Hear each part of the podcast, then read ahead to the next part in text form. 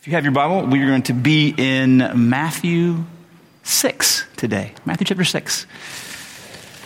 I hope you had a great Thanksgiving. I hope that you had time with family. I hope it was revealing and that gratitude grew in your heart. Um, I hope it was a wonderful, wonderful time. Um, because life's about to get crazy, right? December, it's just bonkers. Like, it's, uh, uh, but also the Advent's coming, which makes me happy. Like it helps me. So uh, we'll talk about that in a bit. But we're in Matthew chapter 6. So we're walking through the book of Matthew. I don't know if you've noticed, but the pace has, has been very me, right? It's weird, right? Where it's like, we'll do like a whole chapter and then two words, right? Remember that Sunday there was a whole sermon It was like our Father, right? So what we're, it kind of almost feels like we're walking through Matthew, but with this small sermon inside sermon series inside a sermon series, right? There's the Beatitude sermon series inside the Matthew sermon series. Now we're kind of in the sermon series on the Lord's Prayer inside of Matthew because Matthew's doing these things on purpose. He's, he's giving us this teaching, and so sometimes we just need to slow down. And so uh, in his first great block of teaching, his his really introduction to Jesus is the first four chapters where he just goes on and on and and and about this Jesus. And we don't even hear him talk really, or at least we don't hear him teach until we get to chapter five. And he goes up on a mountain and he, and he calls people to him. His disciples sit down and he begins to teach them. And in the middle of the middle section of this sermon uh, is the Lord's Prayer. And uh, prayer is this universal instinct. I think um, most people uh, all over the world throughout time and space have cried out to something bigger than themselves right? It's just a human instinct because we realize how small we are. We realize how little control we have. Uh, I think one of the things that's interesting about the modern world is, is that we uh, convince ourselves that we have more control than we do, right? And that's one of the reasons that God sometimes feels distant is because we believe that we have so, so much control when we really don't. So uh, this, this crying out when we realize that we have so little agency, you know, being only a few years on this rock that is hurtling through space at thousands of miles an hour, right? Like how did, like we have so little and so, so, so little control. And so, so we've cried out as a, as a species since we first could, uh, knowing that we needed something else. It's this universal instinct. Christian prayer, though, uh, it arises as an act of faith. It's a response to faith. It's not just a crying out, but it's faith planted in our heart. Christian uh, prayer is a responding to is responding to God that's already spoken. And so Jesus here teaches us to pray in the middle of the sermon. He says, "This is how you pray." He starts off by saying, "Don't pray first. Don't pray for other people. It's not about that." And two, you don't have to summon up God. He's, he, he's, he's, your, he's, you don't have to come up with a bunch of fancy words. You don't need to just go on and on and on. He hears you. And then he says, instead of doing that, instead of just stacking up empty words, instead of praying for other people's attention, go into private and pray like this. And then he gives us this prayer that is a model, right? It's something that we could use. I, I, I love, it's been said before that it is that it is uh, it's, it's a good pattern for your entire life of prayer to start with and to finish with you will never exhaust the beauty of this prayer. And so it's this, this outline in this form of how we pray. Not that we just, not that we just pray these words, but we use it to structure our prayer life. So Jesus is not just teaching us the words to say, but he's teaching us a, a way into prayer. Breaking down some of the barriers. Some of the barriers are like, well, I don't know what to say. Well, Jesus is giving you what to say, where to start. Sometimes a barrier is, I, I don't know how to feel about God. What is my position? What is my posture? How am I supposed to be? Is he, is he a friend? Do I should be afraid? And Jesus introduces us into prayer in a way that's just so beautiful. Let's, let's just, you know what, let's start. Let's read it. Uh, this is uh, in Matthew chapter 6. I'm going to start in verse, um, verse 5. When you pray, you must not be like the hypocrites. Uh, they stand in the corners. When you pray, go in your room and shut the door. In this verse 7. And when you pray, do not heap up empty phrases as the, as the Gentiles do. Do not think that they will, uh, you be heard for their many words. Don't be like them, for your Father knows what you need. Pray then like this Our Father in heaven, hallowed be your name. Your kingdom come, your will be done on earth as it is in heaven. Give us this day our daily bread. Forgive us our debts as we also have forgiven our debtors. And lead us not into temptation, but deliver us from evil. Very short prayer, very beautiful prayer. Children can memorize it. yet it is so deep that those that have gone before us have used it their entire lives in their approach to God. It starts off with uh, our Father. Uh, our Father is just this a beautiful way to begin uh, because it reminds us when we come into prayer that we are addressing a God who has adopted us, that we by grace are made children right? So we immediately begin to think that, that our Father has given us a new family because it starts with the word our, not my, but our Father. He's given us a new family, but also a new inheritance, a, a, a new future. And so we begin with our Father, and that establishes the relationship. There's authority there, but there's also deep concern. The relationship of Father uh, gentles the infinite power and might towards us. Yeah? And so start with our Father, and then hallowed be thy name. This is about praise, right? Using, uh, God, use your infinite power and wisdom to stir up billions of hearts to admire you, to know what you are like, that people would know you as you are. That your name would be respected, that who you are and what you have done will be known throughout the world. And this is just praise and adoration, which is so good for us because it completes our joy. Like real joy is not finished until we praise. And so to take and have joy in Him, we, we praise Him. And even though it's incomplete and it's not uh, accurate, and we, we, struggle in so many ways in praise, uh, it is um, a rehearsal, right? Our praise, our worship services are this anticipation of the great symphony that is to come when all things are new. So this is it. And so before we get to our troubles, right? Give us this day our daily bread. You know, forgive us our trespasses. Before we get to our troubles, Jesus teaches us to set down our worries for just a minute to realize who He is.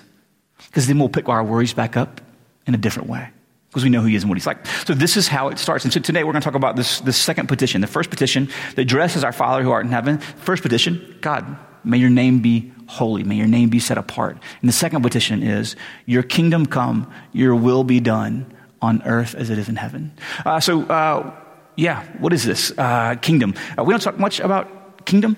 Uh, you know, it's just nothing we think about much. Uh, kingdom would be the rules that you live under, the authority that you live under, right? The and you know we don't think about it that way because uh, of democracy right but uh, the kingdoms that they lived under they, they were very aware of the idea of kingdom i think uh, i heard someone say one time think about it as uh, the rule of a boss or a coach, right? That they come in with a new philosophy about the way things are going to be done, right? Here's how it's going to be. So if you've ever gotten a new boss, sometimes the entire culture of the office changes because the boss comes in and he thinks differently. He te- or she teaches differently or she wants different goals or the coach comes in and wants different things, different things accomplished. And, and, and a good boss or a good coach under their authority, what you really want to see is the people that sit under their authority live up to their potential, perhaps even go beyond.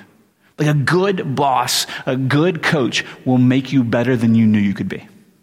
That's what you want to see. And so you want that kind of authority that understands you, that understand how thing, understands how things work, and then raises people up in it to flourish, to, to be successful, to be all that they are intended to be. So that's the idea of the, the culture that, that we are surrounded with when we find ourselves under authority. So, talking about new kingdom, this kingdom come, it's a new culture, new rules, new values, a new way of understanding and seeing the world. So, for the Israelites that Jesus is talking to, this is part of their daily life. They're under the authority of Rome who had very different values, very different culture, very different way of doing things and understanding the world. And they wanted to change. The average person would have just desired for a different kingdom, a change of kingdom. They would have longed for it and asked for it and waited for it. Not only were they aware of kingdom because of the Roman occupation at the time, uh, but they wanted a new kingdom because, well, it was part of their history, and they knew their history right? So they were a people that God had created, and they believed that, right? That they were a people that God had created, that He had set apart to bless them, and that He was going to bless the entire world by blessing them, right? Through them, God's going to bless the entire world. That was who they were supposed to be a nation of priests representing God on this earth to everybody else. That's what they're supposed to be. But, uh, yeah, they didn't, um, they didn't live up to that. right? So much of the story of the Old Testament is God saying, no, no, no. You are supposed to be this. You're supposed to follow me and listen to me. You're supposed to be this example. And I will bless you if you will just obey me, if you will keep my rules. And they don't live up to it. As a matter of fact, sometimes they're as bad as the nations around them. God's like, what are you doing? Like, you're just as bad as every. Matter of fact, one time he says to them, you're worse than the nations that are around you. Like, how is this possible that I've given you every advantage and you still go on your own way? So, God would often use other nations to punish them. If they got too far off course, he would send another nation, a pagan nation, to come in and go, All right, you haven't listened, and you, know, you can't stand the land acting like the pagans did, so you have to learn. And so he would send another nation to punish them. Kind of the big one, right? The biggest one is Babylon. God sends Babylon, you know, roughly 600 years before Jesus. And Babylon, man, Babylon comes as this powerful nation to the north, and they not only attack, they, sick and tired of Israel's constant rebellion, completely destroy the capital city of Jerusalem.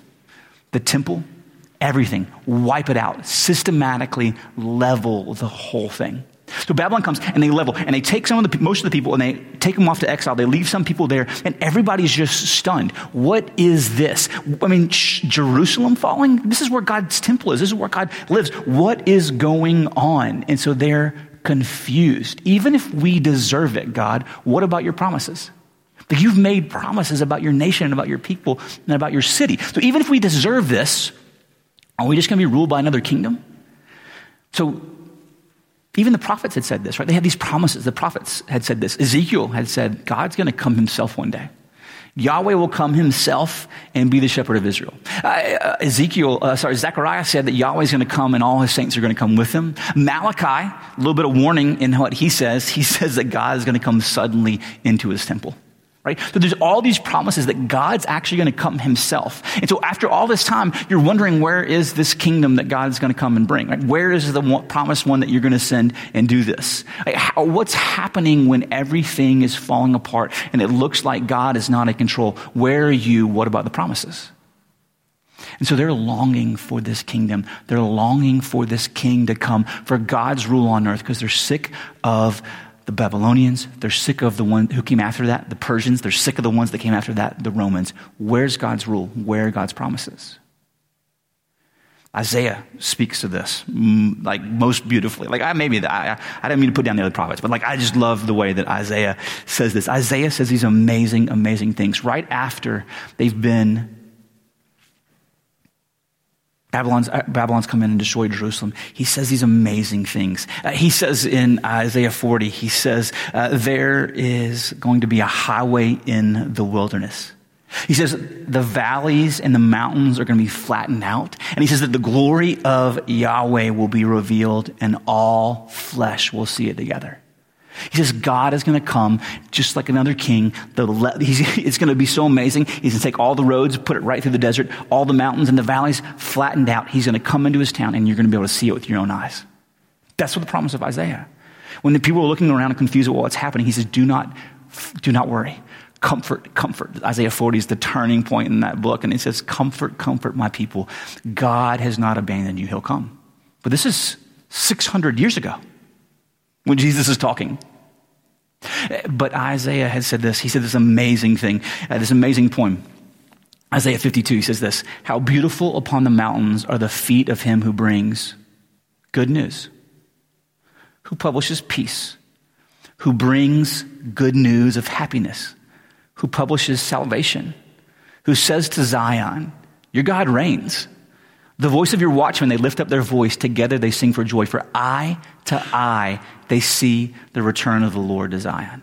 Break forth together in singing, you waste place of Jerusalem. For the Lord has comforted his people. He has redeemed Jerusalem. The Lord has bared his holy arm. Before the eyes of all the nations and all the ends of the earth shall see the salvation of God. This is good news.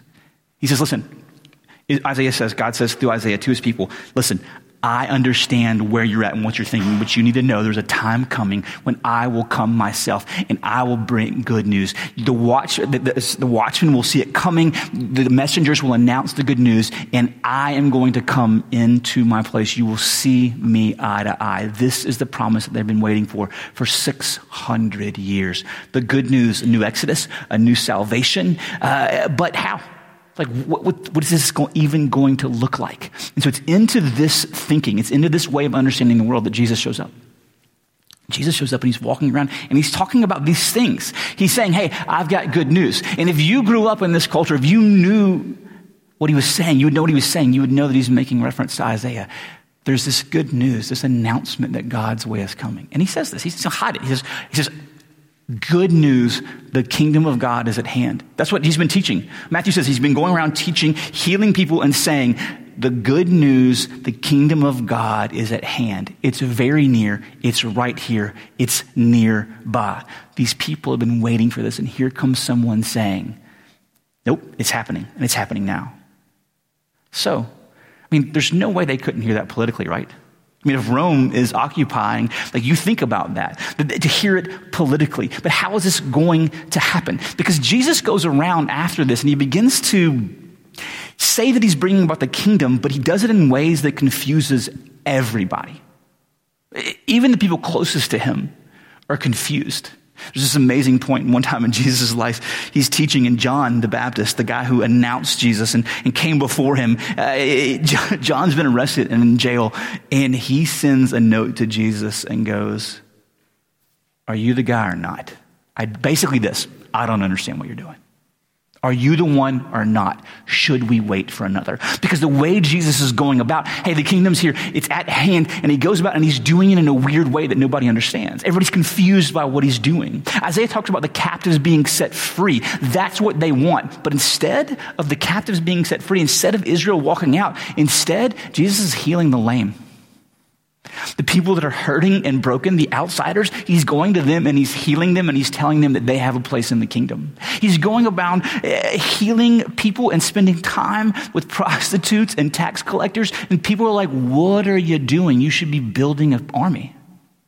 And he goes about doing what Isaiah said about setting the captives free, but he's doing it in a way that confuses everybody. He's setting them free from sickness. He's setting them free from, from, from all uh, types of, of, of illness, but he's also telling people things like uh, forgiving their sins. He says your sins are forgiven, and people are outraged. And he's going about setting captives free in a way that nobody saw coming. Not only that, he's going about uh, uh, um, talking about, uh, Isaiah talked about the defeat of the kingdom uh, uh, of the oppressive regimes that, that rule over people. He says, God is going to come, and when he shows up, he's going to defeat the evil regime. And Jesus is going around saying these things, but he's not doing anything about the oppressive rulers. Not just the Romans, but even the Jewish leaders were oppressive. And they're not, Jesus doesn't seem to be doing anything about them. Instead, what he's doing is he's talking about forgiveness of sins, and he's talking, he's going to go to the cross and he's going to die. And, and, instead, he seems to be doing something not about the political authorities of the time, although he is addressing them, but he's doing something deeper, he says. He's doing something else, he says. I heard one guy said it this way, uh, one commentator, I can't remember who it was, or I'd tell you, uh, said that so many times people want Jesus to deal with the immediate issue, and Jesus is just jumping forward to the end of the story. Here's what I mean. Uh, we get, so often in our lives and so often in their lives, they want to deal with the immediate problem that I have. Come and address the immediate issue. I need this. I need that. This is wrong. Fix this, this, this, and this. Then we'll talk about sin. Then we'll talk about death being over. But I need you to deal with this. And Jesus just jumps right to the end and says, I'm going to deal with sin and with death, and that's going to help you walk through all of the other things in your life. So he just jumps to the end. He's, he's gone past what everybody thought, but everybody's confused because the Romans are still there. And Jesus is like, no, no, no, no, no. That's going to come. But first, I'm going to deal with the real oppressors, which are sin and death. So that's what he's doing in a different way. Jesus out bringing about the kingdom, setting captives free, defeating oppressive enemies of sin and death, but he's doing it in an unheard of way. He's not raising power. He's not building up strength. He's not getting a huge group of influential followers. Instead, he's going around saying things like if somebody hits you, you should turn their other cheek. If somebody oppresses you and makes you carry their stuff a mile, you should carry it too. He's saying crazy things like, you know what? If your enemy oppresses you, you should love them. It's a totally different way of addressing the issue. he's doing things in an unheard of way. Jesus is not only doing it in, in a way that people don't understand, the people that he's talking to and spending time with, and, and the people that he says that it's for, uh, it doesn't make any sense either. It's not the influential. As a matter of fact, Jesus makes a really big deal about taking the powerful to task. No, he says instead that the kingdom of God is for the poor in spirit. It's for those who mourn. It's for the meek, for those who hunger and thirst for righteousness. It's for the outsider. And so it's not just how he's doing it, it's, it's, it's who he's calling into this kingdom. It's unreal what he's doing and what he's the way he's doing it and how he's doing it and who he's inviting in. It's so confusing and so upside down and so backwards. So, when we pray, when he teaches us to pray, Thy kingdom come, Thy will be done on earth as it is in heaven, what is he asking for us? What are we doing when we pray that, when he teaches us to pray that? Uh, first, we're praying, I think, for new, new heavens and new earth, for God to make all things new. It's hopeful. It's a hopeful prayer. God, thy kingdom come. It's a prayer that people pray when they realize that things aren't the way they should be. Uh, when uh, families are broken, when people are hurt, when the world is full of sickness and death, and, and so much is going on and full of war and rumors of war and all types of tragedy, we look around and say, the world's not supposed to be like this. And the prayer for thy kingdom come is for God to come and heal everything. The promise is that he's going to make everything new. The way that he did at the beginning, he will do again. He will take this creation and make everything new. I think that's the first thing that we're praying when we pray, Thy kingdom come and Thy will be done. Also, though, uh, we should kind of be aware that if we're going to pray that, that uh, it seems to be, uh, I mean, like it makes sense that that's kind of dangerous for us to pray that right? I mean, they killed Jesus for doing this, bringing, talking about bringing about the kingdom. Uh, here's what I mean by dangerous. Uh, I think that when Jesus teaches us to pray, "Thy kingdom come and Thy will be done," he's talking about the overturning of an existing kingdom. And you learn all the way through the actually Old Testament, but a lot in the New Testament, that what the kingdom he's talking about specifically is Satan's kingdom. That he rules and has authority and he has power now, and the sickness and all of the things and the accusation and the brokenness that behind so much of this are evil spiritual forces. And so when he says, Thy kingdom come, he's talking about the destruction of those evil, powerful forces. He's talking about spiritual warfare. For us praying against the things that attack us, the things that are going on, the things that influence and, and lead away, the things that steer us away from Christ, the things that would take his people, his sheep away from him. And spiritual warfare, for sure, is what he's talking about. When he talks about overturning this kingdom, he's talking about overturning Satan's rule in our life. I think this starts, I think this starts for all of us in our heart. If by what we mean in our heart is the core, the very center of us where we uh, live out of, the thing that we desire, the thing that helps us, whatever it is inside of us, our soul, the place that we make decisions out of. It starts there. So when we pray, Thy kingdom come, we're not just praying for this thing for God to come and make things new, though we do pray for that. We're also praying this in my heart. God, make your kingdom deeper and more real in my own heart and my own life. In my life, come. There is not an inch of creation, nor is there an inch of your life and heart over which God does not declare his own lordship drive that deeper into my soul. Your kingdom come in my life. The things that you value, the things that you care about, the things that you want your way, drive it deeper and deeper, deeper into me. When he says, Thy kingdom come, thy will be done, those aren't two separate things. God's kingdom is where his will is done. So, kingdom come, thy will be done on earth as it is in heaven. There's a place. Uh, I think. Uh, I think the best way of me, the, the way that helps me think about this, is that heaven is this realm right? This place, this other, this other place where God's will is done, where what He has designed and said happens. And then we have earth where we are. And heaven is the control room of earth. And, and here we are waiting for his will to be done. And he says, God, your will be done on earth as it is in heaven. So when we pray that, we are praying that in our life right now, what is God's will starts to begin to happen in us even now. It starts with the kingdom going deeper in my life, in my heart. Whatever is the core thing that dictates me, God, you take rule and authority there. Because what exists there otherwise is what? My, my, kingdom, right?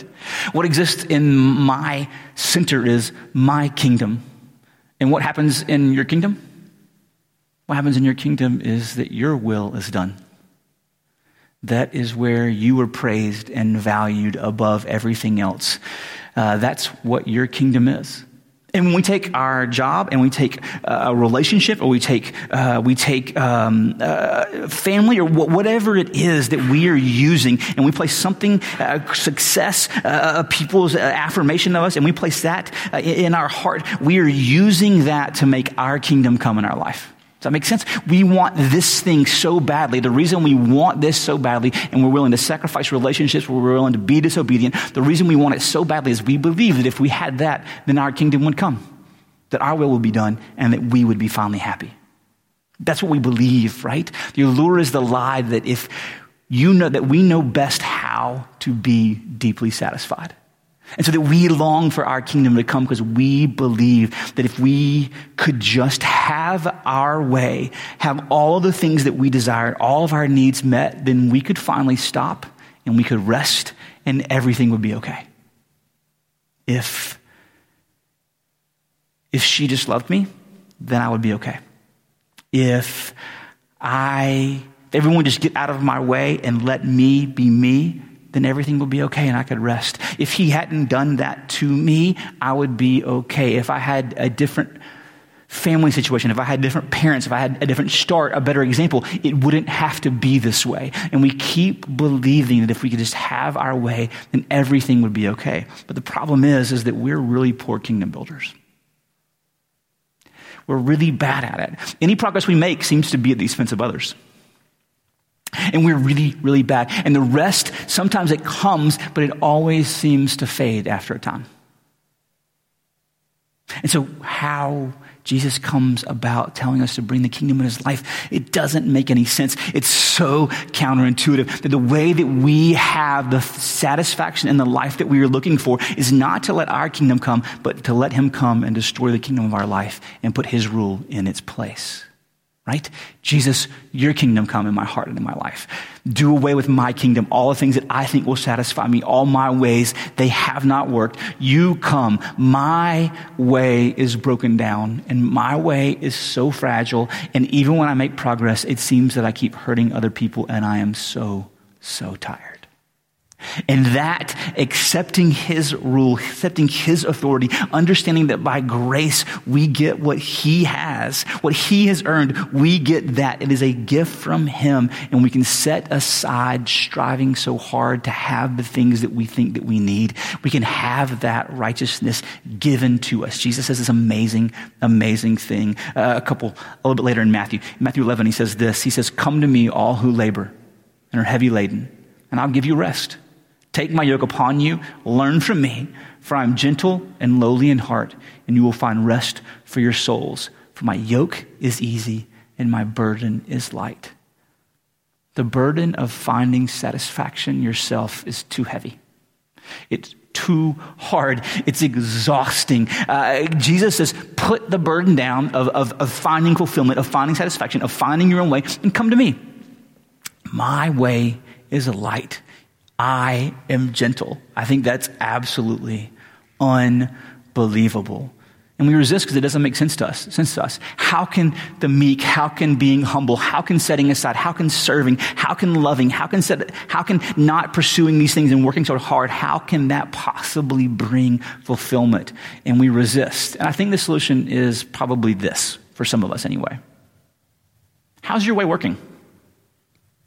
I came to that realization one day. I was working so hard and I just kept falling on my, falling on my face, falling on my face. And I would try again. And over, I look back over like the five to 10 years of my life and look back and I go, yeah, I've tried all the things and it just doesn't seem to work. I remember uh, a buddy of mine, uh, Brian, asked me one time, he goes, he said, why do you think that we value church so much? Why do you think we value these things too much and I, so much? And I said, because I've had the great fortune of nearly destroying my life multiple times.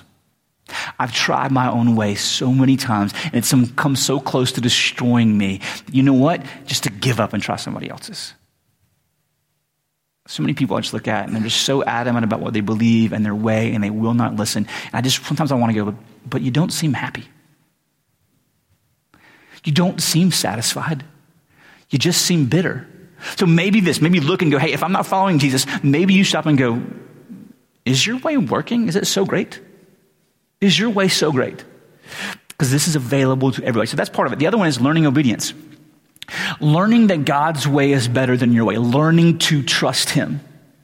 There's this amazing place later in Matthew where Jesus prays this prayer. He prays this line. He's, he's in the garden and he's praying and he says, to, goes to God, he knows he's going to the cross. And it's not just the physical agony, but, but God's wrath poured out on him. And he says this, he says, God, not, I don't want this.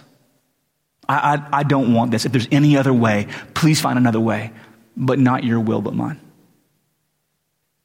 That's not just resignation. I think a lot of times that I pray it that way, I'm like, or I give God an out with that line. I'm like, not my way, but your way. Like, just like I'm trying to like uh, just give him. Uh, uh, if it doesn't happen, then you know uh, he didn't fail me. Uh, but it's not that. It's not resignation to like. It's it's it's. Hey, it's it's it's learning to trust that not my will but yours, because your way, no matter how this looks, I know it's going to be better than mine.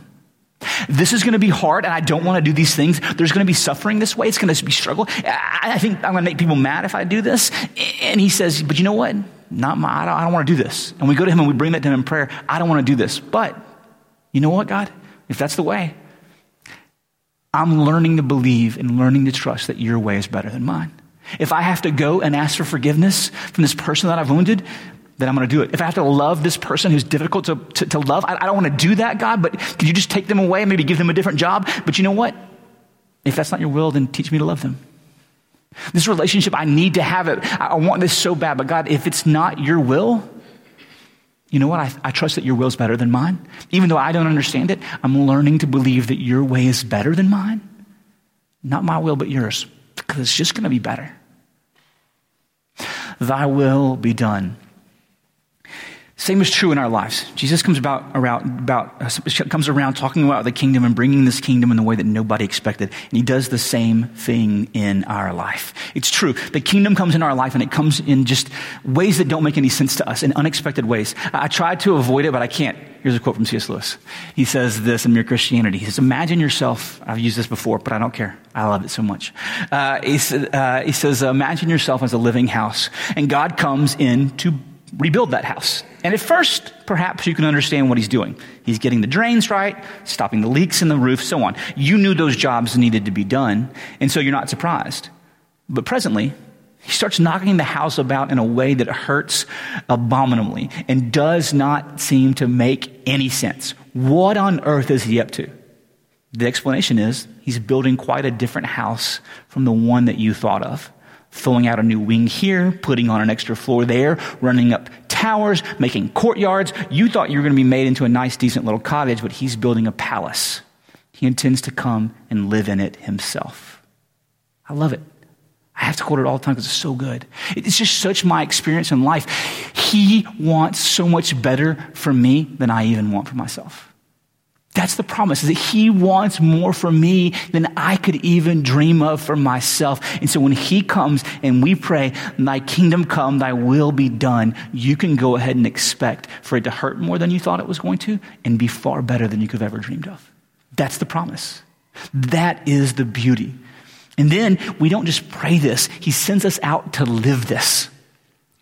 To bring this kingdom about, not just in our hearts, but in our, uh, in, in, everywhere we go, in the families, in the lives around us, to, uh, he makes us an agent of this kingdom coming. He makes us part of bringing this into the world. When we take kingdom values, these new kingdom values, and we go into a world that has different values, and we begin to gain ground, kingdom ground, in the way that we go about our life. And that in our relationship, let's say, for example, if you're married, your relationship goes forward, the kingdom goes forward in your family when you learn that, my, your, that your spouse's job is not to make you happy. That's not their job. That's not their primary job. Your primary job is not to, to, feed off what they give you, but your primary job is on days that they don't love you to love them anyway. To forgive them when they don't deserve forgiving, to, to love them when they don't deserve loving, and to learn how to do that. And as your spouse doing the same thing. And what you find is when we do this, the kingdom goes forward in that relationship and it goes forward in your family and has a generational impact. And it affects the people around you as you learn to forgive and be forgiven. And then you learn to do it in church. You learn to do it with friends. You learn to do all of these things, and the kingdom values gain ground. Loving your enemy, seeing the weak lifted up, the hurting healed, investing in people that, that, that world says they're not worth investing in, and we do it anyway for the great glory of God. We practice this and we do it imperfectly, but it is us tuning our instruments for when the whole thing is made new. What Jesus did, he did once and for all, uniquely. But he teaches us the song, right? He teaches us the same ways, and we go about and we mess around and we do it poorly, but we do it anyway. We, we, we, these songs of forgiveness and love and grace and mercy, and we live these out as imperfectly as we do, gaining, uh, getting better and better and better at them over time, hopefully. But when we live these out, the song that he sings begins to spread, and in some way, he uses the kingdom, he uses us to bring about the kingdom even now. Starting next Sunday uh, is a season called Advent. If you're not familiar with the church seasons, uh, the church, uh, it's a long time ago. Some people got together and said, you know what? It would probably be beneficial if, uh, you know, we have rhythms of life anyway. Um, you know, why don't we just make the rhythms of our year uh, circle around Jesus' life? right? So we have Advent, which is leading up to Christmas. And so often these things, like Lent and then Easter, they're patterns of kind of feast and, and fasting. Yeah. And so Advent is this season, and I love it so much. I think that we are just Advent people. We live our whole lives in some way in Advent. Advent is this, this time in between, right? Jesus has come, but we long for him to come again. We live between the two arrivals of Jesus. He came once, but he's coming back. And so we live in the in between. In some sense, the kingdom has come when Jesus came and he died and he rose again. The first century Christians believed that, that Jesus had come in an unexpected way, he brought God's kingdom into the world and that we, the prophecies had been fulfilled even though it wasn't in the way that everybody expected. The, the cosmos has turned a corner with Jesus' resurrection from darkness back into light. Jesus is that door that we enter into, that we have access to this kingdom life because we are tied to him by faith. But there's also a not yet part of it, too, right?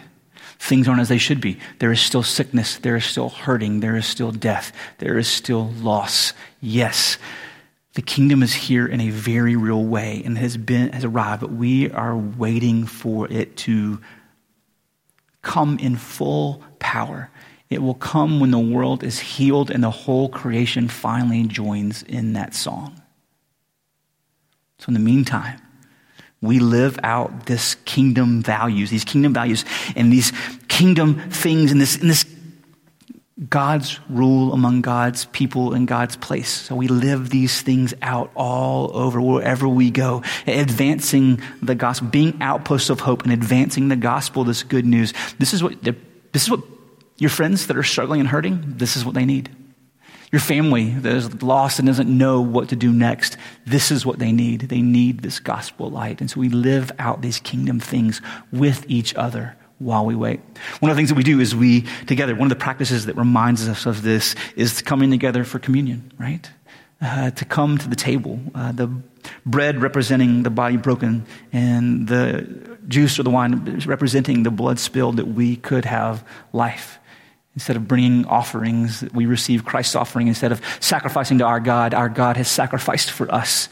Instead of some, worshiping something that will consume us, we worship a God who has invited us to commune with Him. So we're going to, while I pray, uh, we'll set out the elements, and when this is over, we'll come, we'll grab the elements. If you believe in your heart and confess with your mouth Jesus is Lord, and then return to your seats, and then I'll come up after this song in which we respond to what God has said to us. I'll come back up and lead us in taking the elements as a family, yeah? Let's pray. Father, thank you for your goodness. Thank you for your meal. Thank you for bringing us together to worship you. I thank you for this church. What a gift. A place that constantly points me to Jesus when I am not at my best, when I am at my worst. A place that loves me and picks me up, dusts me off, and puts me back on the way following you. I thank you for the songs that we sing, for the texts that are read, for the relationships that are growing, for the communion that is shared, that point me to you. So this morning we pray that all the things that we do, that we long for your kingdom to come. for things to be made new, for things to be fixed. And we know that your kingdom is coming in, in, an incredible way, that it is a reality, it is a present reality, but we also long for it to come in full. For there to be no more tears, for there to be no more loss. So while we wait, teach us, grow us in trusting you that obedience to you is far better than anything that we could have for ourselves. So in this, in my heart, in my life, in my family, in this church, in this city, into the ends of the world. Thy kingdom come, thy will be done on earth as it is in heaven. Amen.